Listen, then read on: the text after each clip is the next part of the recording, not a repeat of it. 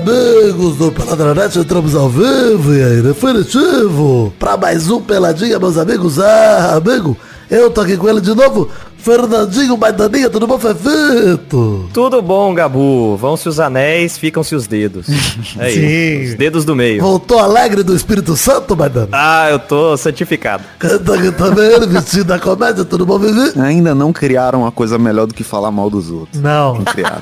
Eu nem conheci o rapaz e já passei quinze minutos aqui sorrindo. Fazendo a caveira do rapaz, é verdade. Obrigado. Canta aqui também, Vida, tudo bom, Vivi? Tudo bom, Gabu. Inclusive, fiquei sabendo aí do penhor do Gabu que tá próximo, hein? Ih, eu não sei de nada disso. Vocês viram isso aí? Que parece que foram travar as contas bancárias do Gabu no processo da justiça, mandou travar. Ih, e rapaz, tinha tipo trinta e seis reais na conta dele. Suspeito, hein? Ah, onde será que tá o resto? Ah, eu não vou comentar sobre isso aí, não. Você comeu um milho na praia, o Gabu não gostou. Ele pediu. Será que os pais de Gabu? Não, é complicado, hein? Vamos embora falar de futebolzinho, pelo amor de Deus, vambora? Vamos, vamos mudar de assunto. Vamos embora. Pelo amor de Cristo, vambora. Então vamos, meus amigos.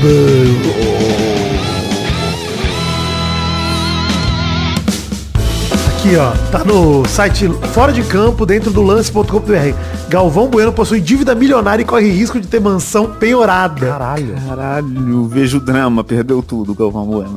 Morando de aluguel. Morando de aluguel. É a notícia aí de junho, e aí parece que essa semana estavam tentando executar e tal, e tem esse lance da conta bancária dele de tipo trinta reais. Aí, ó, justiça bloqueia contas bancárias no U O L ontem, mas só acha trinta e seis reais e oitenta e sete centavos, cara. O Galvão tava sobrevivendo com trinta e seis reais na conta, cara. Caralho, cara. Cara, o, o, o, o que tá fazendo o processo é o antigo sócio do Galvão, da Bueno Wines Itália, a vinícola dele, da Toscana, que tem representação no Brasil. O Alex Heiler de Moraes possuía dez por cento das cotas da empresa e era seu administrador. Eles romperam em dois mil e dezoito. O Galvão não encerrou a empresa, nem formalizou a exclusão de Moraes do quadro societário. E aí tá rolando o processo. Foram ver ali é, o bloqueio das contas do Galvão. Ele tinha trinta e seis reais e oitenta e sete centavos, que é uma quantia considerável pra um homem dono de vinícola. Tá tranquilo. Que vive viajando o mundo todo, realmente. Não, e você tem que pensar que o Galvão não vai narrar a Copa do Mundo mais, né? Então a conta bancária, esses trinta e seis reais aí, foi, foi das últimas é, quatro Copas. Pois é. É que agora ele só faz permuta, pô. Ele não precisa ter dinheiro. O bloqueio das contas do Galvão parece que, beleza, tinha isso, mas o da Bueno Wines também, a empresa sofreu bloqueio nas contas, e aí foram tipo cinquenta e um mil reais de bloqueio. Aí faz mais sentido, é o patrimônio do Galvão, é mais próximo desse, com certeza. Parece que o Galvão tem que entregar uns documentos lá pra justiça e não entregou na data, sofreu uma multa de setenta e um mil e quinhentos reais, isso aí. Como ele não pagou, houve o bloqueio das contas aí, determinado pelo juiz. Começa o programa já com essa notícia aí do Gabu, que já saiu, foi embora, hein? É. Fez a abertura, já foi embora, não queria saber disso aí não. Aí. Voltar. Queria lembrar, todo mundo tem link para as redes sociais do Peladinha, para as nossas particulares também no post do programa, arroba Príncipe Vidane, arroba show do Vitinho e arroba o Fernando Maidana no Instagram ou arroba no Twitter, zoeira, Maidana L H no Twitter. Vai tomar no cu, cara. Vai se fuder. Puta, puta que pariu. Que filho da...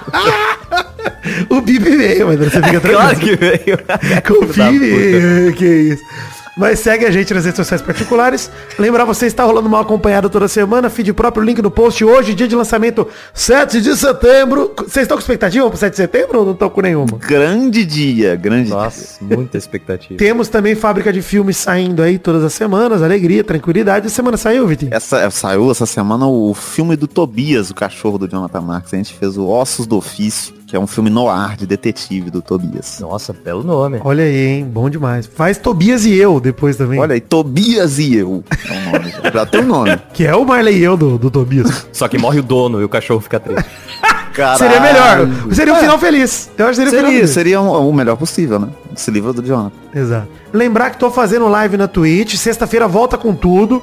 Parei aí pras minhas curtas folgas, porque eu não tenho mais férias, não sou mais registrado. Então é folga apenas. O príncipe das folgas agora, não sou mais das férias. E é feriado quinta-feira, eu vou beber. Não vai ter live na quinta, mas sexta-feira volta com tudo. Twitch.tv barra Príncipe Vidane. Antes da gente partir pras rapidinhas, hoje o programa de pauta tá mais enxuto, mas acho que de tamanho vai ser a mesma coisa, porque tem muita coisa dura de dizer. de comentar. Vamos começar falando de Libertadores, temos semifinais definidas, só pra gente passar pelo último giro aqui de jogos das quartas de final. O Inter tinha vencido o Bolívar fora de casa por um a zero, venceu em casa de novo por dois a zero com mais um showzaço dele, Enner Valencia. Tá voando, hein? Joga pra caralho. Puta Joga mano. pra caralho. Tá voando, mano. Tem jeito.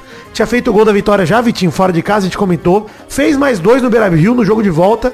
Simplesmente o equatoriano voando na Libertadores. E ainda teve até gol anulado. É, era pra ter três, né? Pelo V A R, que era pra ser o hat-trick. Não, o segundo puta de um golaço. Baita golaço. Puta merda. Outra estrela do jogo, mais uma vez, uma das estrelas do Inter nessa Libertadores. Goleiro Rocher pegou pênalti aos quarenta do segundo.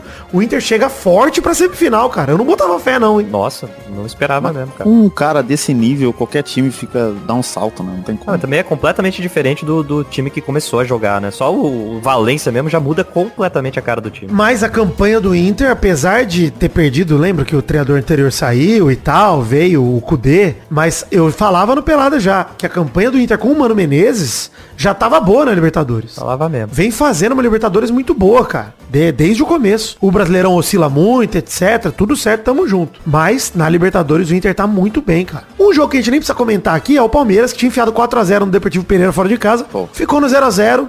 Nem vão perder tempo. Né? Palmeiras na semi já era óbvio. Não tem como. É, devia ter mandado os gandulas jogar. É, talvez mandaram, né? Eu não vi o jogo, ninguém viu. Mas é impressionante como é que o Palmeiras do... do... Ninguém... Palmeiras do Abel, ao mesmo tempo que ele encanta, ele também te faz dormir, né? Ele é, tem esses dois moods só. Cara, o Abel, ele é o melhor Dunga que tem, Vitinho. Ele é o Dunga que deu certo, é isso. Não dá pra falar que ele joga necessariamente bonito, mas o time é muito competente em fazer o que tem que fazer, cara. Impressionante, mano. O Palmeiras consegue resultados e administra como ninguém, cara. Pra mim, é o melhor time dessa Libertadores. Tem tudo pra vencer mais uma, pro desespero do Maidana. Mas, cara, ainda tem Boca Juniors aí pra tentar salvar a gente. Tem Inter, tem Boca Juniors. Vai dar bom, vai dar bom. Corintiano tendo que torcer pelo Inter é uma coisa triste, hein? É um absurdo. A que ponto chegamos? Tem o Flusão também. A gente não tinha comentado sobre Fluminense e Olímpia no programa retrasado? Tem, ah, porra. O dinizismo, pra mim, é... o Flu tem muito mais chance do que o Inter. Flusão é, é seleção. Ó, o Flu venceu o Olímpia por dois a zero em casa e meteu três a um fora de casa no Defensores del Chaco, cinco a um no agregado. Jogo de ida, chute rasteiro de fora da área do André abriu o placar e depois uma acrobacia do Cano pra ampliar o dois a zero lá no Maracanã. No jogo da volta, o John Kennedy abriu o placar numa bela arrancada no meio do primeiro tempo. Golaço. Depois de um lindo passe do Keno em profundidade. Aliás, John Kennedy, que rebaixou a Ferroviária no começo do ano, tava no estádio, tô revoltado até hoje, mas saiu da Ferroviária e foi bom pra ele e pra Ferroviária. A Ferroviária acabou de subir pra Série C, está na final do Brasileirão Feminino também, talvez eu vá pro estádio hoje, dia sete de setembro, dia de lançamento desse programa. Ferrinha, bem demais depois da saída do John Kennedy, e ele também bem demais, uma bela arrancada no meio do primeiro tempo, lindo passe do Keno, ele fez um a zero, o Zabala empatou no final do primeiro tempo, num chute com desvio do Nino, matou o Fábio, que aliás, jogou muito o Fábio, hein? Pegou pra caralho, que saudade. Nossa, deve dar saudade mesmo. Eterna saudade. Caralho, cara, e o Move, isso é um negócio nada a ver pra ninguém aqui, mas o, o ônibus Move aqui de B H, é. tem várias é, propaganda dentro do ônibus, que é o Fábio, né? Aí você entra no ônibus voltando pra casa, tem uma imagem gigantesca do Fábio com a blusa do Cruzeiro. É uma depressão. No segundo tempo, o Fluminense aguentou a pressão, contou com a expulsão do Salazar pro jogo ficar mais fácil e encontrou mais dois gols no finzinho com o German Cano. Um aproveitando o rebote, incrível esse lance, cara. cara Jogadaço do John Kennedy, ele chuta na trave, a bola vai no pé do Cano. No pé. É um imã, mano. Bizarro. É impressionante, né? Ela procura, cara. É, é bizarro. Depois, bola recebida na entrada da área, ele vai levando pra esquerda como se não tivesse goleiro, só empurra pro gol. Bizarro a facilidade que o Cano tem pra finalizar, cara. Bizarro. E é o cara que todo mundo fala, né? O Cano não recebe dez bolas no jogo. Ainda bem, porque se recebesse dez, faria nove gols. Quando ele recebe bola dentro da área, é muito difícil ele não fazer o gol. É impressionante, mano. E é num nível, assim, que não, não sei, mano. Eu, eu acho que é ele e o Haaland. E nem só... Caralho. Que filho da puta. É um filho da puta. Mas olha aí, é o que eu falei, três a um fora de casa, cinco a um no agregado, quinze anos depois, vaga do Flu na semi, novamente carimbada. A gente até comentou, né? Pô, o domínio brasileiro na Libertadores diminuiu, o Atlético Paranaense e o Flamengo caíram fora das oitavas, não sei o quê. Cara, na semi temos três brasileiros e o Boca. Pra variar. É uma das é. figurinhas cromadas da Libertadores, o Boca Juniors, então tipo, cara, tem aí... Palmeiras e Boca, Fluminense e Inter. Vai dizer que Fluminense e Inter se enfrentam na quarta, vinte e sete de setembro, nove e meia da noite. Jogo de volta no Beira-Rio, quatro de outubro, no mesmo horário. Primeiro jogo no Maracanã. Boca Juniors recebe o Palmeiras na Bomboneira em vinte e oito de setembro, quinta-feira, nove e meia da noite. Jogo de volta na outra quinta, cinco de outubro, no Allianz Parque. E essas são as semifinais. Vamos falar uma por uma? Mas primeiro vamos falar do, sobre o cenário panorama. É triste, né? Até quando parece que não vai ser o Libertadores tão fácil para os times brasileiros. Temos aí um brasileiro já finalista e outro com cinquenta por cento de chance. É, mas já, já chega muito brasileiro. E os times brasileiros são melhores mesmo, né, cara? Não tem como. É uma superioridade muito larga. Não, parece que a cada ano, é isso que eu tô falando, tá, tá se arrombando, Maidana, essa diferença do Brasil pro restante da América do Sul. É, tá, tá aumentando cada vez mais, né? A diferença que tem. E, e até o próprio Boca chegou, mas também chegou daquele jeito, né? Não, não convence tanto esse time do Boca Juniors. Cara, mas vocês lembram o que o Olímpia fez com o Flamengo? Isso, isso é foda, porque o Olímpia fez um grande jogo contra o Flamengo e tal, mas a gente vê hoje, em retrospecto, que o Flamengo perdeu pra ele mesmo, cara. O Sampaoli foi mal. No geral, a gente consegue falar isso de todos os brasileiros que caíram fora, cara. O Atlético Paranaense também. Todos os brasileiros foi por competência própria, desde, desde a fase de grupos. É, não, e, e vendo o Fluminense jogar com, com o Olímpia, não tem condição, cara. O time do Olímpia não tem qualidade de verdade, assim. É porque o Flamengo esse ano tá uma tragédia, né? O negócio... Cara, vocês falaram certinho, porque assim, o Atlético Paranaense perder vaga pro Bolívar é uma vergonha. Bizarro. Sim. O Flamengo perder vaga pro Olímpia, por mais que o Olímpia tem a tradição, isso e aquilo, não pode. O time do Flamengo tem, não pode perder vaga nunca. Era pra gente estar numa situação de quatro brasileiros no, no lado do Fluminense e do Inter, né? Se fosse ver, era pra ser Inter e Atlético, Flamengo e Fluminense. O Fla-Flu que a gente sonhou, achou que ia ter e não teve. Porque a obrigação era toda nossa. E aí do lado do Palmeiras, cara, o Palmeiras tinha o Galo pela frente, passou pelo Galo, caminho aberto até a semifinal. É uma pena, assim, a gente vê o domínio. Por um lado, é bom pro futebol brasileiro, mas eu me pergunto se é a gente que melhorou, ou se é a América do Sul que piorou, ou se os dois. Eu acho que os dois. É, hein? Os dois. É uma combinação das duas coisas também. Porque, na, na verdade, assim, a gente sempre teve mais... É, é, esse lúdico do futebol com os caras, né? Era mais pragmático até quando eles eram bons, mas eles tinham qualidade, né? Pois é. Tinham jogadores bons, assim, hoje não, não vê mais mesmo, cara. E é tipo até, sei lá, o Arrascaeta é um cara que jogava no, no Uruguai, né? E ele, a gente pega pra o mercado daqui, os caras que são bons de lá. É isso mesmo. É, acaba vindo pra cá ou pra um mercado europeu mais fraco, e aí sempre acaba voltando pra cá, né? Mas faz voltar pra cá do que voltar pra Argentina, pra Colômbia, pra, pro Equador. Na hora de repatriar os caras que não serviram muito pra Europa, a gente pega também, em vez de deixar voltar pra Argentina, qualquer país que seja, né? Mas vamos falar de cada semifinal, que é Fluminense e Inter, é, pra vocês, favoritos. Eu acho o Palmeiras bem favorito com, contra o Boca, mas o Fluminense e Inter, que é o que a gente tá discutindo agora, que é o que eu deveria falar, eu acho mais apertado. Eu acho que é... O Fluminense é melhor, mas é pouco, tá ligado? Não dá pra cravar. É. Eu, eu acho que o Fluminense mesmo. Tinha até esquecido quando a gente tava falando dos times, mas eu acho que o Fluminense é mais bem estruturado. Apesar do, do, do Inter, né, como a gente falou, tem um Valencia, que é um puta nome. O Fluminense tem o Cano, né, caralho? É, só que assim, o técnico do Fluminense vai chegar faltando quinze minutos pro jogo começar.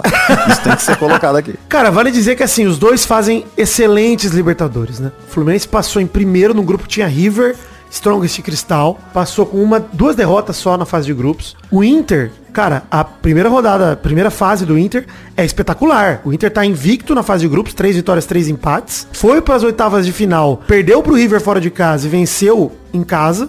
Então assim, perder pro River não é nenhum absurdo, né? Um resultado super comum. E nas quartas de final venceu dois jogos. Ou seja, o Inter tem seis vitórias, três empates e uma derrota na Libertadores até agora. É uma campanha muito louvável. Se for pegar só a Libertadores, eu acho que a campanha do Inter é até um pouco melhor que a do Fluminense. Mas eu acho que a do Fluminense é um pouco mais difícil que a do Inter até agora. Principalmente a fase de grupos do Fluminense, acho que teve um pouco mais de... Deu um pouco mais de trabalho, que o grupo do, do Inter foi aquele grupo que teve o Metropolitanos, que foi saco de pancada, né? É, é verdade. É. Era um grupo assim, é mais, mais fraco, né? É, o Inter venceu dois Dois dos três jogos que venceu na fase de grupos foi contra o Metropolitanos, né? É, mas isso, assim, até também... Até por isso que eu aposto no, no, no Fluminense, cara. Eu, eu aposto eu também no Fluminense, mas eu acho que o Inter é o tipo de time que consegue ganhar do Fluminense. É. Que consegue aguentar a pressão e ganhar de um a zero. Também acho. Eu acho que é jogo aberto total, gente. Eu nem me arrisco falar que tem um favorito, de verdade. Que se eu tivesse que apostar, eu iria com vocês no Fluminense, mas eu acho que é um jogo muito aberto, cara. Não, não tem um favoritismo claro. É uma parada que vai ser do jogo mesmo, tá ligado? Situação de jogo. Boca Juniors e Palmeiras, Palmeiras e Boca Juniors. Aí, claramente, o Palmeiras é superior é. E sete a zero pro Boca Juniors no primeiro tempo. Cara, difícil tá sendo não empatar com o Boca, né? Porque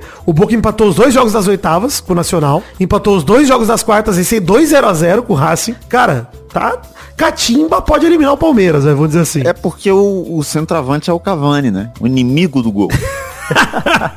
Ele foge. Vocês sabem que eu nunca defendi Cavani nessa vida e não vai ser hoje que eu vou começar. Não dá. Mas o Boca fez uma excelente primeira fase, mas no mata-mata tá muito mal. Pô, eu acho que o Palmeiras tem obrigação também, até pelo retrospecto recente de Libertadores, etcétera. Mas é um dos jogos grandes, né? O Boca, assim como a gente falava do River também, é um time que chegou nessa altura, deixou chegar, meio que não dá pra se surpreender também se o Boca conseguir vencer o Palmeiras. E se o Boca for pra final, o Boca vira o Brasil da Libertadores, sabe? O que vai ter de brasileiro torcendo pro Boca colocando tá escrito. Eu acho o Palmeiras o melhor time aí dos quatro. O melhor time, assim, é, é meio que a obrigação dele ganhar essa Libertadores, porque é o melhor time. Mas no futebol a gente sabe que nem sempre dá lógica, né? Então qualquer, qualquer resultado pode acontecer aí, cara. Aposto, se eu teria que escolher um favorito aí, é claro que eu acho que é o Palmeiras pra ganhar a Libertadores, não só esse jogo, mas também não boto minha mão no fogo por isso não. Acho que o Boca tem, tem catimba suficiente pra eliminar o Palmeiras no zero a zero aí. É isso aí. Eu acho que é, o que é estranho nesse, nesse enquadramento pra mim é tá Inter e Fluminense de um lado, porque são dois times que, por mais que tenha o Fluminense começado bem o ano e tal, no fim do ano passado ninguém apostaria. Eu, pelo menos, não sei se alguém apostaria que o Fluminense seria semifinalista de Libertadores. O Inter, muito menos. É, o, Jamais o Fluminense tava, alguém podia meter a maluquice aí. Alguém muito fã do Fernando Diniz podia. Mas a loucura. É, mas o Inter, difícil, doideira. Meio inesperado, acho que é um chaveamento legal. E, assim, se for pra alguém vencer essa Libertadores, eu prefiro que Inter ou Flu levem, porque Palmeiras já tá ganhando direto e tal. Pelo menos mexe um pouco na estrutura, né, de hierarquia do futebol sul-americano um pouquinho. E seria legal o Fernando Diniz ganhar a Libertadores, mano. A gente nem precisa de gente de antelote. Manda tomar no cu esse Esse é meu medo, exato. É, esse é o problema, Vitinho. É, mas o pior é que desse, desses daí eu preferiria que ganhasse o, o Fluminense. Não, mas assim, não, mano, se o cara conseguir ganhar uma Libertadores treinando meio período do time só, é porque ele é foda mesmo. Não, e, e eu vou falar uma parada, hein? Se o Marcelo chegar no Brasil levantando uma Libertadores, é um dos maiores jogadores da história do futebol, não tem jeito. É, isso é verdade. Fala, pô, eu, eu sei que ele ainda tá suspenso, né? Pelo menos ele não jogou esses jogos aí por conta da suspensão, acho que ele volta no próximo. Mas, cara, é um dos principais jogadores do Fluminense na competição e, porra, chegar com a moral dessa e levantar um caneco de Libertadores seu primeiro ano depois de sair do Real Madrid, viciado em ganhar Champions e Libertadores. É isso, Marcelo, simplesmente isso. Viciado em ganhar título continental, cara. Você tá maluco? E aí tem que ir pra próxima Copa. Para! Para com essa porra. É, auxiliar técnico eu acho super justo. Cara, você tá maluco. O cara prefere o Alexandro, beleza. Caralho, leva o, o Cafu. Roberto Carlos aguentava mais uma copinha. Caralho, claramente. Aguenta hoje, né? Aguenta mais uma. Calma, calma, interrompendo o programa aqui só pra falar uma coisa rápida, tá? Nós temos três plataformas de financiamento coletivo pra você colaborar com o que couber no seu orçamento. O Padrim, o PicPay, pra quem é do Brasil, e o Patreon, pra quem é de fora do Brasil, não consegue pagar aqui com a moeda corrente. Geralmente você consegue lá pelo Patreon. O link tá no post pra cada uma das plataformas. Você pode colaborar com a partir de um real com o que couber no seu orçamento. E nós temos metas coletivas pra produção de conteúdo. Uma delas é a produção do intervalo extra, que é através da última meta, a meta mais ousada nossa, de dois mil reais o mês. Como é que funciona o financiamento coletivo? Passou o mês de agosto todo, terminou, a gente fez as contas aqui pra ver quanto a gente arrecadou pra gente poder produzir os conteúdos. Então, ao longo de todo o mês de agosto, o pessoal colaborou no Padrim, no PicPay e no Patreon. A gente chega no montante, esse valor diz pra gente o que a gente vai produzir de conteúdo. A gente bateu todas as metas, menos a última nesse mês. Vamos já fazer as prestações de contas? Vou comparar agosto com julho, que foi o mês anterior de arrecadação. Em relação a julho, agosto deu uma caída tanto em número de colaboradores quanto em valor financeiro. A gente estava com duzentos e vinte e sete colaboradores, agora estamos com duzentos e vinte e um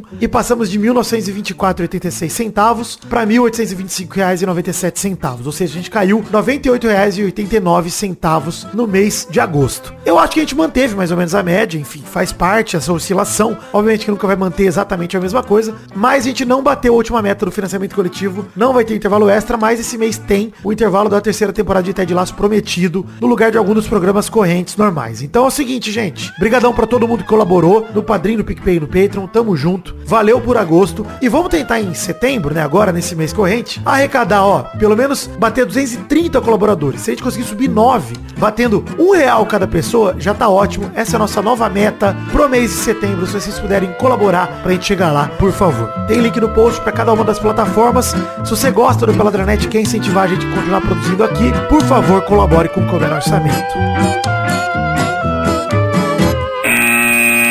Voltamos do financiamento coletivo já na primeira rapidinha. Anthony é denunciado por quatro crimes na Inglaterra e penas variam de seis meses a vinte e seis anos de prisão. Assédio, cárcere privado, agressão e lesão corporal grave são destacados na ação movida pela D J Gabi Cavalim, que já foi ouvida pela polícia inglesa. Caralho, mano. Do nada, a carreira do maluco dissolveu. Merecidamente, ao que tudo indicam as evidências, porque é assustador ver tudo que saiu do Anthony na última semana. Assustador, cara. Eu nem vi o que, que aconteceu, cara. É bizarro, cara. Muito pesado. Na ação que move, Maidana, vou te contar e vou contar pros ouvintes também pra dar uma recapitulada pra quem não tá tão por dentro. A Gabi Cavalim, que é ex-namorada do Anthony, conta que por volta das dez horas do dia oito de maio de dois mil e vinte e três em Manchester, na Inglaterra, ou seja, oito de maio agora, quatro meses atrás, depois depois da Copa do Mundo. Ela e Antony estavam na sala quando ele, num surto de ciúme, não gostou de vê-la olhando o celular e teria partido em sua direção enfurecido. Tomado pelo ciúme, ele se ajoelhou na frente da D J e retirou a taça que estava em sua mão de forma abrupta, arremessando na direção de seu rosto. Para se defender,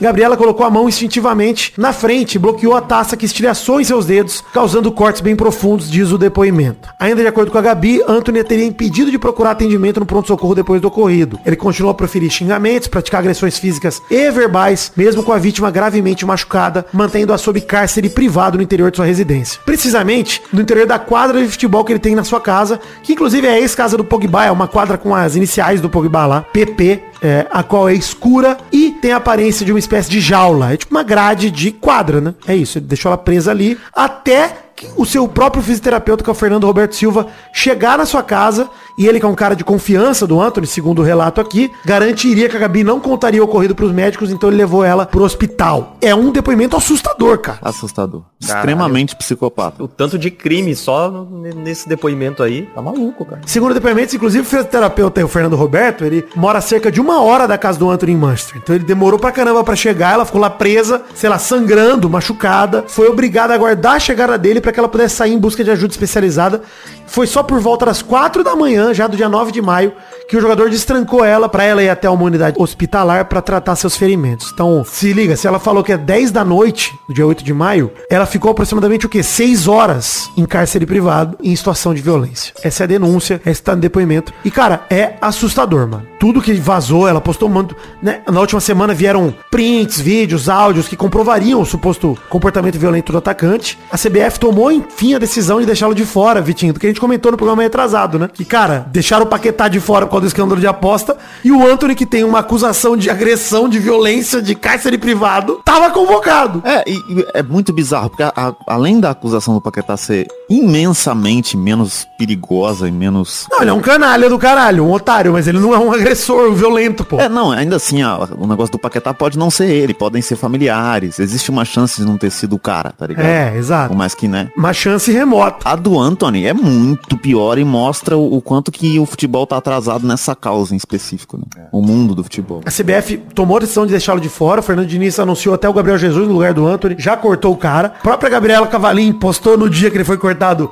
tô tendo um bom dia. Achei maravilhoso, inclusive. Maravilhoso. E ela falou: sinto que estamos começando a ter justiça e atenção que o caso merece. Porque aqui no Brasil também, além da Inglaterra, que esse tudo que a gente falou é punição da Inglaterra. Seis meses a vinte e seis anos de prisão, né? No Brasil, ela também registrou um boletim de ocorrência contra ele por violência doméstica, ameaça e lesão corporal no início de junho. Então, assim, ela teve, ela solicitou medida protetiva com urgência, teve requisitado o exame de corpo de delito. Depois da acusação, a Gabi expôs as conversas e as marcas da agressão que, segundo ela, teriam sido causadas pelo jogador do Manchester United, que veio a público no fim de junho negar as acusações contra ele, né? Obviamente que ele falou que não queria falar publicamente para não ferir, interferir o processo investigatório, mas que mesmo nascendo e tendo sido criado numa comunidade muito carente, ele nunca tinha passado por uma situação semelhante a essa, na qual uma falsa acusação de agressão gerou um julgamento público prévio e injusto por parte de alguns. O Antony se defendeu, né? Falou que não fez nada. Obviamente que ele vai falar, ainda que tenha feito, ele não falaria fiz, né? É. Então, esperada essa resposta dele, normal. Mas no mesmo dia que ele fez o pronunciamento, ela divulgou o quê? Mais print de conversa, ele admitindo a agressão, supostamente, nos prints, e ela escreveu um texto falando que o Antony teria tentado manipular testemunhas, montar falsas provas e distorcer os fatos. Vale lembrar que a Gabi e o Antony se conheceram enquanto ele ainda estava casado com a Rosilene Batista e tiveram um caso nessa época. Ela, que é a mãe do filho do Antony, né, Rosilene. É. A D J chegou a engravidar do atleta, acabou sofrendo um aborto espontâneo. É uma tragédia toda essa história da Gabi com o Antony aí. Muito triste, cara. Eu fui entrar no perfil do Instagram dela e, e é isso que mais entristece, assim, que é ver a quantidade de gente defendendo o cara e, e acusando ela, né? Sempre a mulher é aproveitadora, né? Ela quer o dinheiro do Antony, ela quer... É, no ponto de vista popular, é muito fácil cair nessa narrativa. É, exatamente. Sendo que, cara, ninguém... Prim, primeiro que ninguém nunca ganhou dinheiro fazendo isso, tá ligado? Isso nunca foi uma forma não. de ganhar dinheiro. Não, ninguém, não existe isso. E, e, porra, mano. É sério que todo caso os caras vão falar. Porque, assim, beleza, nem toda vez que alguém falar vai ser verdade. Mas vocês não acreditam nunca. Nenhuma mulher que fala é verdade, tá ligado? Todo caso... Não, e é assim, né, Vitinho? A questão do ônus da prova é, não vale nesses casos. Porque, cara, se a Gabi tá acusando e não for verdade, ela vai ter que provar o que ela tá falando. É difícil pra caramba pra mulher poder provar. No caso dela, ela tá tornando público um monte de material. Vídeo, áudio, print, tudo, cara. Então, assim... que, que ela precisa fazer pra galera acreditar? Precisa levar a galera pra ele, assim, vai, vai os dois no Gugu e o outro ele bate nela ao vivo? Que porra que tem que acontecer, tá ligado? Pra galera acreditar que ele de fato bateu nela, que ele agrediu ela, etcétera. Obviamente, gente, tem que deixar a justiça fazer o papel dela, mas esse caso é muito explícito e tem que haver, sim, uma, um corte... não só da seleção, mas de um momento da carreira do Antony que ele se defenda pra mostrar, porque é uma coisa gravíssima que tá sendo acusado em direção dele. É, e, e se você tá ouvindo esse programa aqui e tem de alguma forma esse tipo de pensamento, né, de sempre criticar a vítima, é, vamos raciocinar onde tá o problema, porque eu ainda entendo de certa forma quando o cara é muito fã de um jogador, o cara é um ídolo do cara e ele... tem uma dificuldade de aceitar que o ídolo dele, na verdade, é um filho da puta, ou questionar isso. Mas o que, que o Antony é? Ele é ídolo de quê? Você tá defendendo essa porra desse cara, entendeu? Não tem nem isso, irmão. Não, não fez porra nenhuma, fez dois gols na Copa América, isso que ele fez. Mas nada. Me revoltei no final. Não, sei se não tá certo tá de revoltar. Certo, inclusive, tá o que me revolta mais é pensar que teve coletiva do Lucas P R, convocado pra seleção brasileira na vaga do Bento, cortado por lesão. Porra. E aí veio o repórter Lino Machado da R B A e perguntou o seguinte. Olha a pergunta, Maidana, não sei se você viu isso, hein? Pergunta genial do grande repórter Lino Machado. Genial é ironia, tá, gente? Lucas, tem um assunto que os colegas estão debatendo com você. O mundo hoje é muito corporativista. Obviamente que tem que ser dessa forma, ainda mais quando se trata de companheiros. Quero citar o caso do Antony, que já vinha sendo citado, acabou sendo convocado. Tenho certeza que pelo trabalho que a C B F faz, isso não vai abalar vocês. Mas e a solidariedade de vocês com o Antony nesse momento difícil? Ele perguntou pro Lucas Berri. Porra, Lino Machado! Solidariedade com o Antony? Caralho. Vai te tomar no cu, cara. O cara queria a sororidade masculina, que a gente já falou aqui. Né? Isso. É, sororidade. Hashtag sororidade masculina, isso mesmo.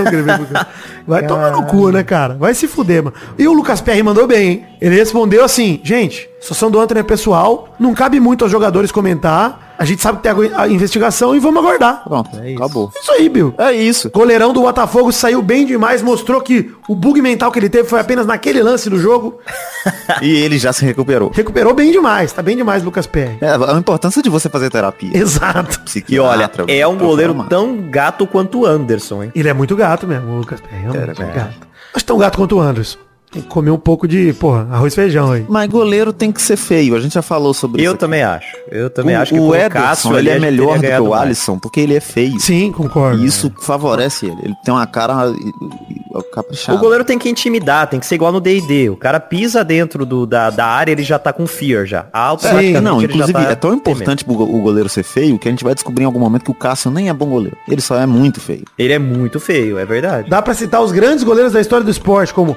Tafarel, nossa, goleiro horroroso, horrível, feio. Ma- goleiro Marcos, calvo, muito calvo. Vidane, mas aí tem, tem o Buffon que, que... Mas é exceção que comprova a regra. Ele embora. Só é italiano. Não, ele é gato, gato, sim. Buffon é gato. Ele é bonito, pô, que isso. Mas ele comprova a regra, exceção, pô. Sei lá, o Casillas também é bonitinho, mas também não é maravilhoso, não. Não, que isso. O Fábio pega mais que o Casillas, falei aqui. O Fábio é bonito também, tem que ter seu charme. Goleiro Fábio, não, goleiro Deixa Fábio foi mais feio. Goleiro na carreira do que o Casillas. Falei isso aqui. Dida era um goleiro assustador. É, ele era bem feio. O Júlio César era um bom goleiro, mas ele tinha uma pinta de galã. Buzz Lightyear, queixo. Tinha uma pinta de galã. É. Chegou na Copa, o quê? Falha. Falha grotesca. Enfim, estamos falando aí do Antony, da Gabi, que é um puta caso grave. Fiquei feliz que a gente deixou um pouco mais leve o caso com a questão do goleiro bonito e goleiro feio aqui. Mas deixar claro aqui que a nossa solidariedade está ao lado de Gabi Cavalim, nesse caso, que ao que tudo parece, já levantou evidências e indícios suficientes pra gente confiar nela e na palavra dela. Muita força. A foto dela com o dedo machucado, tudo, gente, é assustador, gente. Sério. É, e tomara que o Antony seja preso, se for verdade, que a carreira dele acabe, né? E, e a é gente isso. Tem um fim nisso. Não, porra, se for verdade, ele tem que se fuder demais. Demais, demais. Não tem jeito. Sim. Vasco e Fluminense será no Newton Santos. Maracanã fechado, com São Januário proibido de receber torcedores. O clássico acontecerá dia dezesseis de setembro, às dezesseis horas. O Vasco, eu trouxe essa notícia aqui pra gente falar um pouco da situação do Vasco com o São Januário, que não recebe público desde vinte e dois de junho, quando foi derrotado pelo Goiás por um a zero, e depois do jogo teve muita confusão dentro e fora do estádio, que resultou em punição de quatro jogos sem torcida e interdição da colina, coisa que o Vasco já cumpriu, mas o Ministério Público do Rio interditou São Januário sem previsão de retorno. O clube está impedido de ter público quando mandar nas partidas no estádio e tá com uma série de recomendações lá de biometria aqui e ali, coisas que o Vasco teria que fazer para poder mandar jogo em São Januário. Depois do empate aí no último fim de semana com o Bahia por um a um, o zagueiro Léo, Léo Pelé, um dos líderes do elenco, engrossou o coro para a liberação da presença de público em São Januário. Não existe, na minha opinião, só o Vasco não jogar no seu estádio. Para mim, não faz sentido. Quase cem anos de estádio, onde o torcedor foi muitas vezes feliz. Isso, para mim, é inadmissível. Que nos próximos dias isso possa se resolver, disse Léo Pelé. Cara, vocês têm acompanhado o que aconteceu com o Vasco aí? É absurdo, hein? Sim, absurdo. Extremamente preconceituoso todo o discurso. Triste não ser crime, né? Porque é crime, na verdade, mano. É, é crime. Não se cumpre. É o que o Ramon Dias disse, cara. Porque o Vasco só quer jogar no seu estádio, todo mundo pode jogar no seu campo e o Vasco não. Cara, é impressionante, porque no último dia trinta de agosto foi quando a Justiça decidiu manter a proibição de público em São Januário. E aí tava rolando Seleção Sport T V. Não sei se vocês viram a reação do Rizek e do Lédio Carmona. Pô, oh, não vi. Não, você não viu, não. O Lédio falou o seguinte: eu tô chocado. Descobriram isso agora sobre São Januário, que foi construído em mil novecentos e vinte e sete.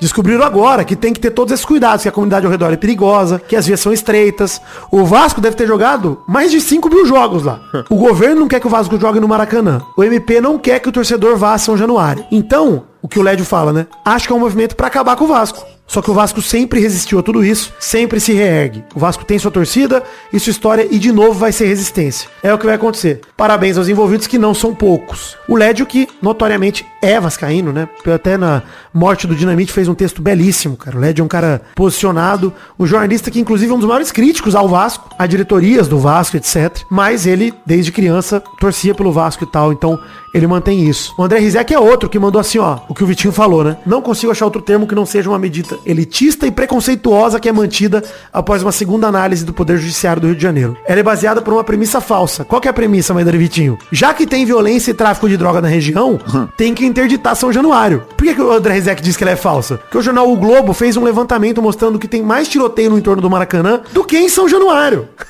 Então, se fosse para adotar uma medida com a mesma régua, teria que interditar o Maracanã, onde também tem comunidade no entorno. Se for para ter isonomia, inclusive, que tem violência e tráfico de droga, interdita o Rio de Janeiro inteiro. É, já fecha todos, fecha o estado, não deixa ninguém nem entrar nem sair. É escola de samba, festa em comunidade, não pode ter mais. Quando o Ministério Público assume essa falência do poder público, o que ele faz? Em vez de orientar o Estado a resolver o que é de responsabilidade do Estado, ele pune os moradores, as vítimas e, no caso, os torcedores do Vasco. Coloca um carimbo ali nas vítimas, como se nada pudesse acontecer ali, além do tráfico de drogas. Lá é só droga, só tiroteio. Não tem nada em São Januário, na comunidade. Que, inclusive, no jogo contra o Bahia, o Vasco exibiu o jogo lá dentro do estádio, né, pros torcedores. O jogo era fora de casa. A torcida fez uma puta festa na barreira do Vasco. Tinha cama elástica, festa, espetinho, tudo, a galera de boa lá, como é na maioria dos jogos do Vasco, cara. Eventualmente dá uma merda, teve a punição, show de bola. Tem que acabar aí, mano. É isso. Tem que acabar aí.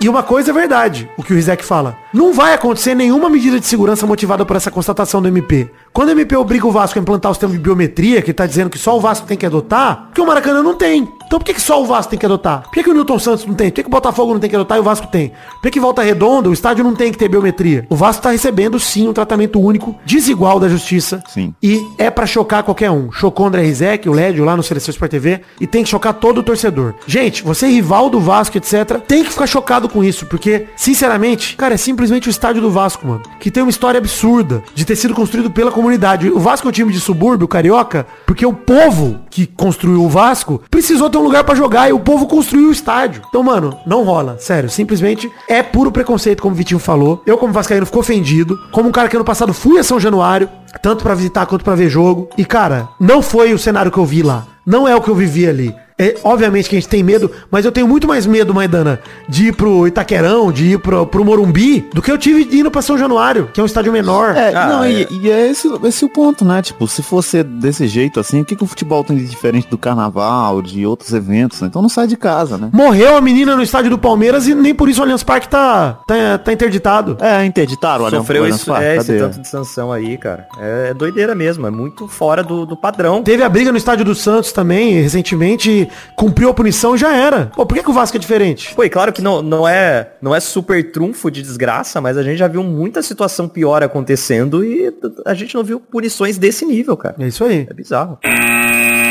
Sem clube aos trinta e dois, Hazard diz hora de aproveitar bebendo umas cervejas. Eu só trouxe essa notícia aqui Porque o Eden Hazard jogou a Copa do Mundo titular, capitão da Bélgica, e agora tá sem clube. E ele falou, cara, minha hora de aproveitar, tomar uma cervejinha e ficar de boa em casa. E eu queria perguntar uma coisa pra vocês, hein? Seria o Eden Hazard o Luan belga? Não, não, eu acho que ele é o Neymar belga. Não, não, é o Luan. Maluco. O Luan, é. Que isso, gente? O Ganso. É o Luan. O Ganso belga. Teve uns anos bons ali, teve uns anos bons. Eu acho que o Luan é perfeito pra ele. Teve uns anos bons, mesmo assim, depois disso, faleceu. Acabou. É, sumiu, cara. Cara, e é bizarro, né? Porque, por exemplo, agora o Real Madrid tá num time que precisaria de um jogador da característica dele pro banco ali, pra um reserva. Mas ele não conseguiria, porque essa aqui é a parada, Vitinho. Ele teve... Ele não ia funcionar, tinha que ser outro. É. Que triste, né? Eu não acho triste, não. Acho uma notícia normal. Não tem nenhum sentimento relativo a essa notícia, nem felicidade, nem tristeza. Normal.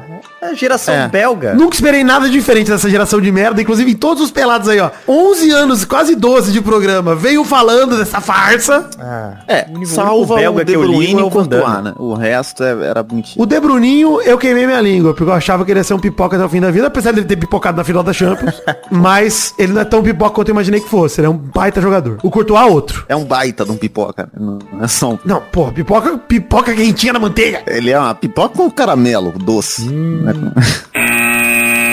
Quarta rapidinha. Cruzeiro apresenta a solução pra temporada. Zé Ricardo. Tá feliz, Vitinho? Ah, vai tomar no cu. Eu preferia o, o, o Rolão Preto. Desculpa, eu preferia. O Rolão Preto, eu fiquei na expectativa do Rolão Preto vir, hein? Nossa, era muito melhor. muito melhor. E aqui, vou falar um bagulho aqui. Se fosse o Rolão Azul, o Cruzeiro tinha contratado. É porque é preto, aí os caras, ah, não, porque preto é o Galo. É só por isso que ele não veio. E ó, vou dizer, hein, o técnico substituiu o Pepa, que foi demitido há uma semana depois de uma sequência ruim no Brasileirão. E o Zé Ricardo tá aí pedindo a confiança da torcida, que questionou a chegada do treinador, que vem de alguns péssimos trabalhos. Essa é bem a verdade do Zé Ricardo. Né? É claro que questionou. Primeira coisa que eu faria se anunciasse o Zé Ricardo, técnico do meu time, é falar o quê? É. Desde a vitória contra o Vasco em São Januário, lá que eu tava no canal do Animal, que a torcida do Cruzeiro me zoou, o Cruzeiro passou por oito rodadas sem vitória no Brasileirão. Olha aí. Foram cinco pontos em vinte e quatro possíveis. E eu vou te perguntar, Vitinho, sinceramente, o Cruzeiro hoje tá em décimo segundo lugar com vinte e seis pontos, a cinco do Santos, que tem vinte e um, e é o décimo sétimo, primeiro elemento do Z quatro. É muito frustrante, cara, porque o time contratou, né, jogadores bons, o Lucas Silva voltou, o Matheus Pereira também, e é um time que tem jogadores pra tá jogando melhor. Jogou bem, inclusive, vários desses jogos que não ganhou ou perdeu. Contra o Palmeiras, o Cruzeiro jogou muito bem, ficou zero a zero. Jogou bem contra o Grêmio, tomou três a zero, mas jogou bem. É impressionante, isso parece que não faz sentido a minha frase, mas jogou bem. É, o Derrotop, né? Derrotop. Exatamente, o Derrotop. Sobre isso aqui. Então é só, é só esquisito mesmo, tá ligado? É só parece que essa maldição não vai embora nunca. A gente vai sempre sofrer. Cara, e assim, você tá com medo do rebaixamento, Vitinho? É cedo ainda pra ter medo? Pra caralho, todos os dias da minha vida eu oro pra isso não acontecer. Se você olhar do décimo primeiro ao vigésimo, a diferença é de catorze pontos. Do Curitiba, beleza, o Curitiba tá foda mesmo ali, o Vasco tá com dezessete também, mas tem um jogo a menos, o Curitiba também tem um jogo a menos. Então vamos dizer que virtualmente o Cruzeiro tá a cinco pontos ali da zona de rebaixamento, que é o Santos, beleza? Uhum. Só que aí o Cruzeiro tem vinte e seis, o Corinthians tem vinte e seis, o Inter tem vinte e seis, o Goiás tem vinte e cinco, o Bahia tem vinte e dois, o Santos tem vinte e um, o Vasco tem dezessete com jogo a menos, o América Mineiro tem dezesseis com jogo a menos. Tá um aperto ali de potencialmente de dezenove, que seria o América com jogo a menos, a vinte e oito, de nove pontos entre o décimo primeiro, o líder na segunda página, que a gente tanto enaltece aqui, e o, sei lá, o primeiro da zona de rebaixamento, primeiro de fora, ou o segundo, o terceiro mesmo da zona de rebaixamento. Então, gente, meu ponto simplesmente pra vocês é, esse campeonato da segunda página se demonstra interessante, hein? Vem aí. Emocionante. É, mas a gente fala isso há muito tempo, que deve estar bem mais interessante que o da primeira página ali. Que é, tem uns cinco anos que tá mais interessante é. do que o da primeira página, na verdade. Não é de agora, não. Mas nos últimos cinco jogos, o melhor time que tem pontuação aí, desses times que eu citei, dos, on, dos dez, né? São Paulo, Cruzeiro, Corinthians, Inter, Goiás, Bahia, Santos, Vasco, América Mineiro e Curitiba. O melhor time nos últimos cinco jogos é o Goiás, que venceu duas e empatou três. Que loucura. O Vasco tá em segundo, venceu duas, empatou duas, perdeu uma. E aí o Corinthians, acho que tem sete pontos nos últimos, venceu uma, empatou quatro. Nossa. Voltou a, a fase do empatop também do Corinthians. Uhum. Puta que pariu. Aí tem Bahia e América Mineiro que venceram duas. É, o Cruzeiro e o São Paulo estão com um retrospecto igual. Três empates e duas derrotas. O Inter tem três empates e duas derrotas também. Também tá igual eles, cara. O Santos tem três derrotas, um empate e uma vitória, cara. Muito pouco que o Santos fez nos últimos cinco jogos. E a distância tá diminuindo. É, eu, eu fui olhar aqui, onde eu tinha esquecido. O Cruzeiro, na verdade, empatou em zero a zero com o Botafogo. E aí teve uma sequência que empat, é, perdeu pro Palmeiras de um a zero com um gol no último lance. Empatou com o Corinthians no último lance. É verdade. Tava um a zero até os noventa e tantos. Pontos perdidos aí que poderiam estar tá somando pra dar uma folguinha, né? Uhum. Se fosse só o do Corinthians, por exemplo, já teria com vinte e nove, seria o líder da segunda página, estaria bem. Tava tranquilíssimo. Piada do Cruzeiro, Zé Ricardo, ou não? Cedo pra falar? Não é cedo, não. Pode rir já. Já vai rindo. A piada Piada do Cruzeiro, olha que legal! Chegamos, Vitinho Maidana, pra aquele bloco gostoso demais. Que bloco é esse, Maidana? O bloco das cartinhas. Ô, Vitor, correio. Alegria. Cartinhas bonitinhas da batatinha, enviadas para podcast, arroba pelada na net ponto com ponto b r. Começar agradecendo o Diego Santos, que mandou um e-mail revoltado com a atitude do presidente da Federação Espanhola de Futebol, Rubiales, depois do beijo na Jenny Hermoso e a sua suposta defesa na federação. Cara, nada me enojou mais do que a declaração do Rubiales na Federação Espanhola. Foi nojento. Obrigado, Diego Santos, por lembrar disso. Não podia ficar de fora da pauta. E, cara, sinceramente, a Espanha, puta, você vê, os caras ganham a Copa do Mundo e não merecem, porque são os filhos da p...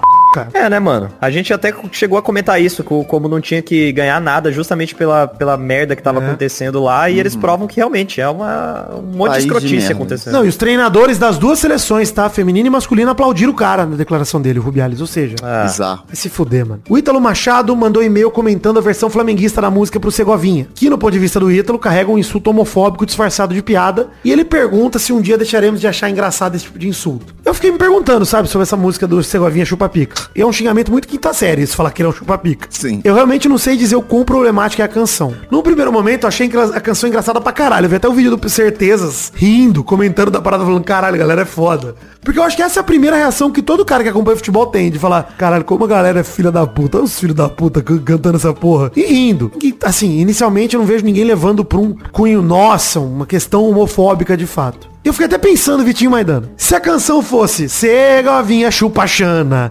olha a linguada que ele tem, se você não tomar cuidado, vai chupar você também? Sim, se a canção fosse essa. Eu sei que não dá pra você botar na mesma comparação, porque a piada tá em o ato sexual homossexual, ele é errado de alguma forma. Então, sim, obviamente que não é elas por elas. Então, eu sei, eu entendo que querer insultar alguém através da prática homossexual é homofobia e ponto. Que vem de uma questão homofóbica. Mas ao mesmo tempo, poxa, canção tão idiota, que eu fiquei me questionando se a discussão passa por esse lado. É porque é foda essa questão da homofobia, que é estrutural, porque quando a gente chega nesse ponto, até a ofensa natural que a gente usa todo dia como um vai tomar no cu, é uma ofensa homofóbica no final das contas. Concordo, esse vai tomar no cu também tem conotação homofóbica em qualquer aspecto. Sim, Sim é muito complicado a gente conseguir desassociar isso. A própria questão do machismo e chamar alguém de filho da puta, né? Acho que essa canção de Segovinha passa muito por esse lado, Maidana, de chamar alguém de filha da puta uhum. é machismo, né, cara? É um preconceito com, com a mulher. Sim. Mesma coisa que você falou, bem falado, vai tomar no cu. O ato do sexo anal é associado à homossexualidade, e por isso que a galera fala vai tomar no cu. Não é só porque machuca, porque dói, né? Sim, porque é um insulto sexual também. Então, até porque, até onde se sabe, Segovinha não necessariamente chupa e pica. A gente não tem esse conhecimento. A gente não sabe disso. Não necessariamente é uma ofensa direta ao Segovinha. Tipo, estão sendo homofóbicos com o Segovinha. Eu acho que é uma homofobia geral com tratar chupar pica como ofensa. Sim. Essa é a parte homofóbica. Mas não com o Segovinha. É, e, e assim, é um, é um bagulho que a gente discutir isso aqui, eu até entendo e, e é importante e tal. Mas no meio do futebol, até se conscientizar a respeito desse fato, tá ligado? Vai demorar um tempo enorme. É, justamente a pergunta do Ítalo aí, que ele falou, cara, será que um dia a gente vai deixar de achar engraçado e rir desse tipo de bobeira? Cara, eu fico me questionando. Eu não sei. Eu não sei de, de fato. Acho que é uma, uma coisa legal pra gente continuar debatendo. Batendo, entendendo. É, eu acho que a gente já avançou. Isso, esse tipo de coisa já foi mais engraçado é. do que é. E acho que a maneira como é usada hoje é um pouco menos até do que antes. Tipo, por exemplo, essa música não vai... A torcida do Flamengo não vai cantar isso daqui seis meses. Tá? Não vai, mano. Porque esse bagulho foi, é um vídeo. É, deu. Foi naquele jogo, no clássico, é isso aí, deu. É. Não é, o negócio vai perdurar. É. Tem uma parada também sobre essa música, tá? Que assim como essa canção é mentirosa, a original também é. Porque Segovinha, como disse o Casimiro, também não joga bola. Sim, nunca jogou bola. Né? Não existe registro dele jogando bola. Uma por conta de conotação de atividade sexual como insulto, outra por pura propaganda enganosa, são canções problemáticas que a gente tem de fato que discutir e trazer aqui. Acho que vamos combinar o seguinte, vamos pela sonoridade, eu ficaria com a Segovinha Chupa-Xana, que talvez seja um pra unir todo mundo, tá ligado? Ou a versão infantil, Segovinha Chupa-Dedo. Melhor ainda. Sim. Olha a chupada que ele tem. Olha. Se você não tomar cuidado, vai chupar seu dedo também. Caralho, nojento. Eu não quero ficar só chupando meu dedo do nada, caralho. É muito mais horrível de você imaginar essa situação acontecendo. Você igual havia vindo até você, eu, pega a sua mão, Vitinho, ele olha no seu olho e chupa seu dedo. É nome de vilão isso, mas não. É coisa dedo. de maníaco. Ele chega igual... Não, ele chega igual o, o Cidade de Deus, que fala no pé na mão. Aí ele chupa o dedo do pé na mão. Chupa o dedo. Ele é um terrível chupa-dedo. É. Segovinha chupa-dedo. Chupa-dedo de Segovinha. Hashtag Segovinha chupa-dedo. Que horror. Pode botar aí a hashtag Segovinha Chupa Dentro, que ficou bom. Pedro Pellegrini mandou um fato bizarro da semana. Vou tocar a vinheta pra você, meu querido amigo Pedro. Fato bizarro da semana. O Pedro Pellegrini, mas não sei se você viu isso, ele mandou um, uma imagem do jogo de lendas entre Real Madrid e Corinthians que teve, e o Real Madrid compartilhou o escudo do Corinthians, só que não era o escudo do Corinthians normal, o escudo do Esporte Clube Corinthians Cabecinha. Hum, eu vi essa porra, cara. Eu ri demais disso, cara, porque tava no perfil oficial do Real Madrid. O escudo do, do Corinthians. Aliás, Cabecinha não, E C Corinthians Cabeçuda, isso aí. Cara, como o Corinthians consegue sempre tá, tá nesses, nesses bagulho, mano? O, o Small Clube Corinthians, o Corinthians Cabecinha... Cabeçuda. Como, cara? Pô, Corinthians Cabeçuda é muito foda, pô, não tem condição não. Jogo de lendas. Jogo de lendas, da Cabeçuda contra o Real Madrid. Enfim, obrigado Pedro Pellegrini pelo seu fato bizarro da semana maravilhoso. O Eric Alves também mandou fato bizarro da semana falando sobre o novo emprego do Dudu Camargo como repórter na Astral T V. Caralho! Pelo que parece é uma T V de São Paulo nova, mas lembra um pouco o Instituto Flamel. Eu dei uma olhada na T V, mas ainda é toda esotérica, hein? Bizarro, lembra ele muito. Ele tem cara de professor do Instituto Flamengo. O Dudu Camargo, ele facilmente estaria ali naquele elenco. Facilmente foi hum. aluno. Inclusive, um beijo pros professores. Tem, com certeza. Inclusive, por favor, aprendeu muito. Né? É. Tem professores ouvintes aí. Mandar um beijo pros atores, professores ouvintes do Instituto Flamengo. Um beijo pra vocês. Tomara que você consiga prestar concurso público e trabalhar numa escola de verdade. Iuhu. Magiazinha. Felicidade. Vai lá. Chegamos ao fim das cartinhas de hoje. Vamos ler como em trouxa dos dois programas passados. Se passarmos de cem como trouxa em cada um. No Pelada na Net seiscentos e vinte e nove passamos, no seiscentos e vinte e oito também. Então vamos começar pelo seiscentos e vinte e oito, dois como trouxa cada um, Maidana e Vitinho. É os dois ao mesmo tempo? Como é que a gente... É um em cima do outro, eu tô procurando ah, aqui, calma aí. Então vai, Vitinho. O, o Antônio Caixeiro falou que sinto muita falta do bolão. Tem possibilidade de voltar, Vina? Tem possibilidade de voltar. Só preciso me organizar aqui pra...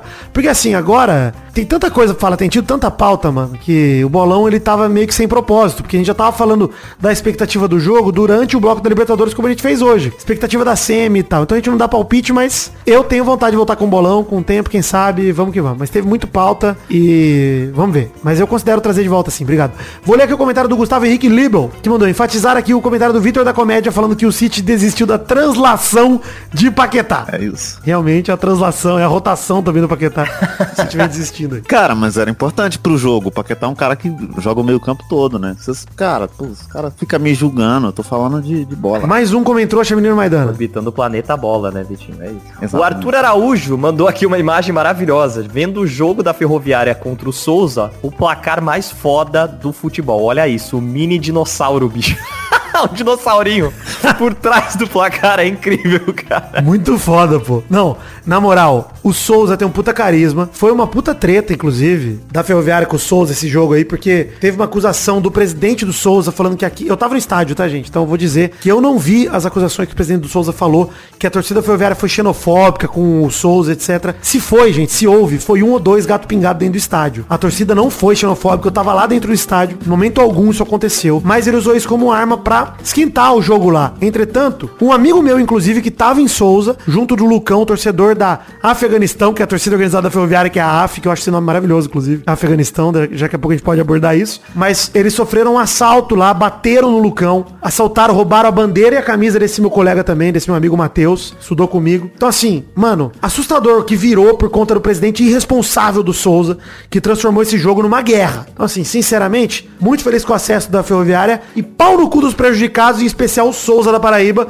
o time com o escudo mais carismático do Brasil. Beijo, amo o dinossauro do Souza. É lindo, mano. Mais um comentário Vitinho da Comédia. Comentário do Concílio Silva que falou: Vino Júnior cortado da seleção, o senhor Fernando Diniz me convoca Rafinha. O Vitor Roque joga bocha. Impressionante, né, mano? Eu também acho que devia ter levado o Vitor Roque. Depois ainda trouxe o Gabriel Jesus antes do Vitor Roque, né? Pois é. Maluquice. O Neymar ele não cortou, né? Não, não. Inclusive treinou normalmente o Neymar, ou seja, ele fingiu que tava lesionado no Al Hilal, né? Pra não jogar lá. Eu falei, se ele arrumar mais vinte e três lesãozinhas de um mês, ele nem joga, pô. É, porra. Vai acontecer. Pô, ele vai lesionar de novo pra fazer o Cruzeiro. Muita coisa vai acontecer. Muita Cara, lesão pela frente. Cruzeiro não, já tá tão ruim o time. Imagina se vier o Neymar ainda. O pior ainda. Leonardo Pícaro mandou. E o Adson, que foi contratado pelo Rennes da França, e sua primeira interação com o técnico foi assim. Técnico, welcome. Adson, Adson.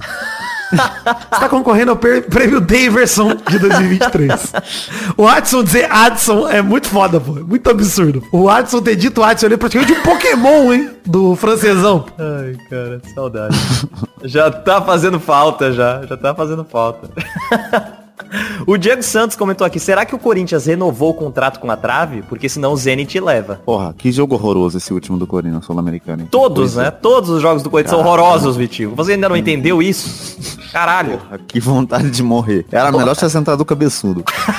cabeçudo Seria melhor. melhor. Vamos lá, Pelada Net seiscentos e vinte e nove, o intervalo desromantizando a vida. Eu, Vitinho e o querido Rafa Castro, lá do Fábrica de Filmes, gravando sobre o desromance da vida. Maidana, prim... não, Vitinho da Comédia primeiro comentou hoje. Comentou trouxa do Bruno Marques Monteiro, que falou que não bastava serem integrantes do Fábrica de Filmes, os caras que fizeram uma obra de arte chamada Se Eu Fosse Você de quatro três, não lembraram deste baita filme brasileiro sem a letra A, é, sem o quatro, tirar o quatro se o quatro for o número, além de Cidade de Deus, que ninguém falou. Cidade tem A. Vamos lembrar, querido? City of God. É verdade. Mas tudo bem. Se eu fosse você, realmente não tem A e a gente poderia ter falado. Tem razão. Cara, é, dava pra ter falado se eu fosse você mesmo, não o, o que quatro também. Comentou aqui do Frois, que falou, quem não tá torcendo por Fortaleza nessa Sul-Americana é mau caráter. Ou corintiano. Que é a mesma coisa, né, na verdade. É, eu não, eu não sei se eu, se eu acho ruim ter um, ser mau caráter. Eu gosto de ser mau caráter. É. Um pouco, então. Inclusive, notícia quente aqui através do comentrouxa do Frois, que mandou. E o treinador da seleção feminina da Espanha, hein? Se fudeu. Eu vi aqui que o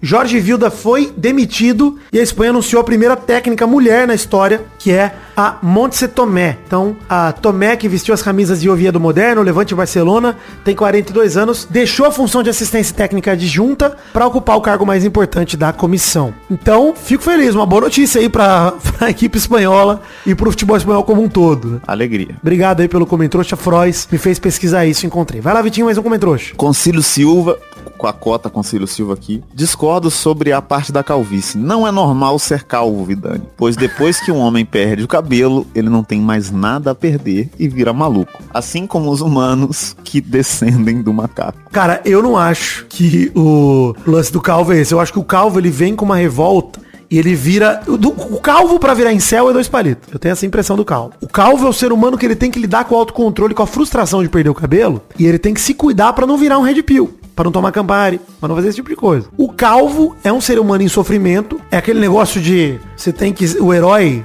Ele pode se tornar o vilão, né? Depois de um tempo. Esqueci a frase exata do Batman, mas é essa aí. Você vive, você vive o... Ou você morre como herói. Você vive, ou, ou você vive, vive calvo. É isso aí. É isso. Ou você morre calvo, ou você se torna o calvo do Campari. É isso. Caralho. Confuso, mas é isso. É, tem dois caminhos se você for calvo. Alex Escobar ou o calvo do Campari. Comentrouxa do Chapolin Colorado, que falou, Daverson parou a entrevista pra atender a ligação da esposa. Seria o menino maluquinho o último romântico? Eu amei a entrevista do querido Caio Maciel, Carês, com o Daverson, que ele fala a tela de bloqueio dele, que é a mulher com os olhos fechados, e quando ele abre, ela com o olho aberto. É muito foda, pô. Muito foda. O Daverson é o último romântico mesmo. Ele é foda demais. É incrível, cara. Parabéns, Caio Maciel, pela entrevista. Melhor... Eu falei pra ele, mandei zap pra ele. Falei, cara, melhor entrevista que eu já vi. E o ser humano, parabéns, você conseguiu. Porque ele falou, cara, com o Daverson é muito fácil. Falei, concordo. Daniel Moreira mandou aqui, o técnico do Putfire loucaço. A gente não comentou isso, né? O Bruno Lage botando o chapéu à disposição. Maluco. Gente, vocês não estão felizes? O cara, o cara com dez, sei lá, onze pontos de distância pro segundo colocado, dez pontos, sei lá. E o cara querendo meter o louco de se demitir? Que porra é essa, Bruno Lage? Eu não entendi nada, cara. Agora, fico feliz porque o Botafogo contratou um, torcedor, um treinador cem por cento Botafogo das ideias. Muito maluco, Botafogo, é por isso que tá dando certo, tá ligado? É porque é isso, ele tem a vibe do clube. Eu acho que se for pensar bem, ele virou mais ídolo ainda depois dessa declaração. Capaz. Tiquinho, ele virou um tiquinho mais ídolo. Tiquinho, exato. Um tiquinho mais ídolo. Bom demais. É isso, a gente comentem também no post desse programa Pelada na Net seiscentos e trinta. E vamos chegando ao fim do programa de hoje com a hashtag Segovinha Chupa Dedo. E, é, lá pergunta da semana, o que você acha aí sobre a canção do Segovinha? Realmente quero estender esse debate aí sobre a questão da, dos xingamentos, do estádio de futebol, da homofobia, etcétera. Eu não acho que é simples assim. Teve torcedor do Botafogo, quando eu tuitei a música e falei, caralho, muito engraçado, os caras, ah, homofobia pode, Vidane. Não, não é, gente. Não é que pode. eu vi com olhos de... é uma tonteira inacreditável. Assim como certezas com certeza viu, Casimiro também viu, muita gente na internet viu como uma bobagem. E assim, o torcedor do Botafogo tem que se lembrar que o Botafogo não é um time estereotipado, como o Fluminense, como o São Paulo, que sofre de fato com pressão homofóbica muito maior do que os demais times. Então, eu acho que vale, vale a pergunta da semana é essa. Vamos discutir aí sobre a questão da música do Segovinha, dos impactos disso, e se é uma questão que dá pra passar pano, como estou passando, porque acho a música muito engraçada. Eu admito, hein? Tô passando pano. Não sei vocês aí, eu passo. É porque é engraçado, não tem como. É muito engraçado, cara. Eu tô pera do caralho. É isso então, gente. Fiquem com Deus e até semana que vem pra mais um Pelada na Net. Valeu! Abraço!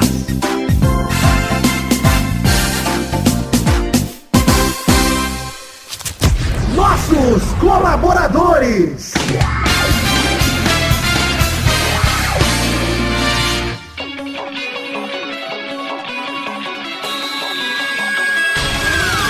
Chegamos, Testostinhas, tirinhas para aquele bloco gostoso demais. Que bloco é este, Testostas, meus queridos? É isso aí, Vitor, meus queridos. É hora da gente falar o nome da galera que contribuiu com dez reais ou mais no mês passado. No caso, agosto de dois mil e vinte e três. A voz aí não tá nada boa, hein, Testostas? Tá mais ou menos, tá mais ou menos, mas vai melhorar. Manda bala, Testostas. Um grande abraço pra Adelita Vanessa Rodrigues da Silva, Adriano Nazário, Anderson Carteiro Gato, André Augusto Siqueira, André Luiz Rufino, André Schlemper, André Stabile, Antônio Caixeiro, Arthur Takeshi Gonçalves Murucawa, Brando Silva Mota, Bruno Fernandes, Bruno Gunter Frick, Bruno Kelton, Bruno Soares de Moura. Caraca, deixa eu continuar daqui, Testostas. Caio Mandolese, Concílio Silva, Danilo Rodrigues de Pádua, Davi Andrade, Diego Santos, Dionelson Silva, Ed Carlos Santana, Eduardo Coutinho, Eduardo Vasconcelos, Elisnei Menezes de Oliveira, Érico, Everton Cândido dos Santos, Everton Santos, Evilásio Júnior, Fernando Henrique Bilheire, Fernando Costa Neves, Felipe Frouffi, Felipe Vieira, Flávio Vieira Sonalho, Frederico Jafelite, Guilherme Clemente, Guilherme Oza, Guilherme Xavier Ferreira, Gustavo Rezende, Hugo Souza, Israel Peixim, Jonathan Romão, João Vitor Santos Barosa, José Wellington, Leonardo Lacmanete, Letícia Robertoni, Lucas Andrade, Lucas de Freitas Alves, Lucas Marciano, Luiz Fernando Libarino, Marcelo Marcelo Cabral, Mariana Feitosa, Maurílio Rezende, Natália Cucharlon, Paulo Rigg,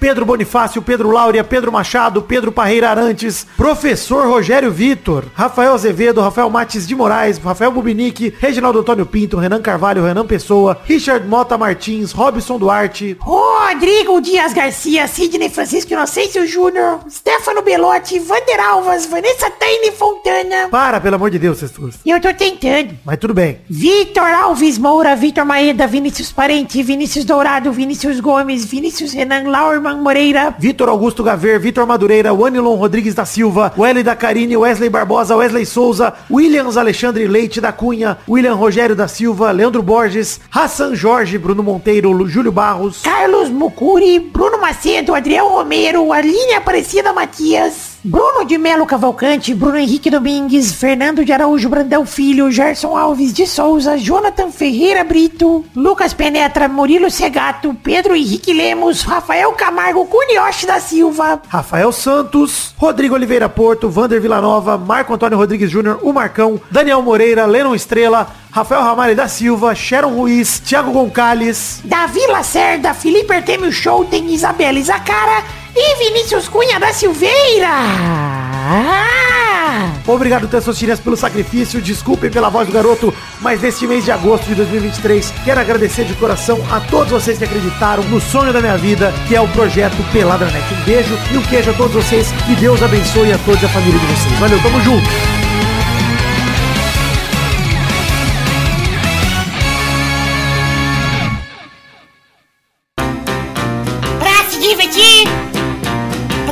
Brincar, vem aqui, aqui, vamos adorar o Testostinhas Show.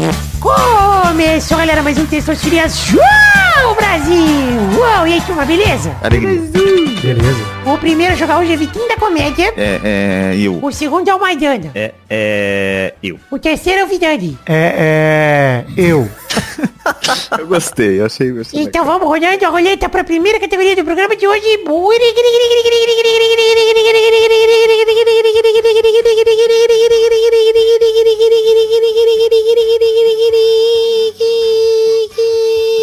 Atenção. Eu quero o nome de um tipo de imóvel sem a letra A. Que é um tipo de imóvel. Casa é um tipo de imóvel. Tá bom. Caralho, peraí, porra. Aí fodeu. Vai, Vitinho. É sem a letra A? Isso. Pô, eu não tenho certeza se eu sei o que é um imóvel. Entendeu? O que é a definição de imóvel? Eu não tenho certeza. Um, um estádio é um imóvel? Se a pessoa comprar ou não? É, é mas tem A. Tem A, né? Errou! Vai, Maidana. Kitnet. Boa, vai, Vidani. Porra, mas aí... Prédio.